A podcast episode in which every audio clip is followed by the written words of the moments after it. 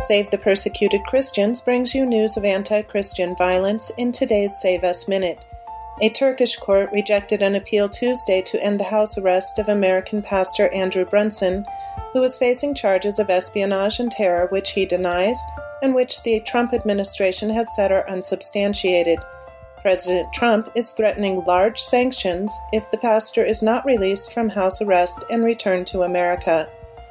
Christians are beginning to return to their towns and villages in Iraq's Nineveh plain, but many refuse to return to Mosul, Iraq's second largest city, claiming they are afraid jihadi networks are still on the ground, especially in Mosul.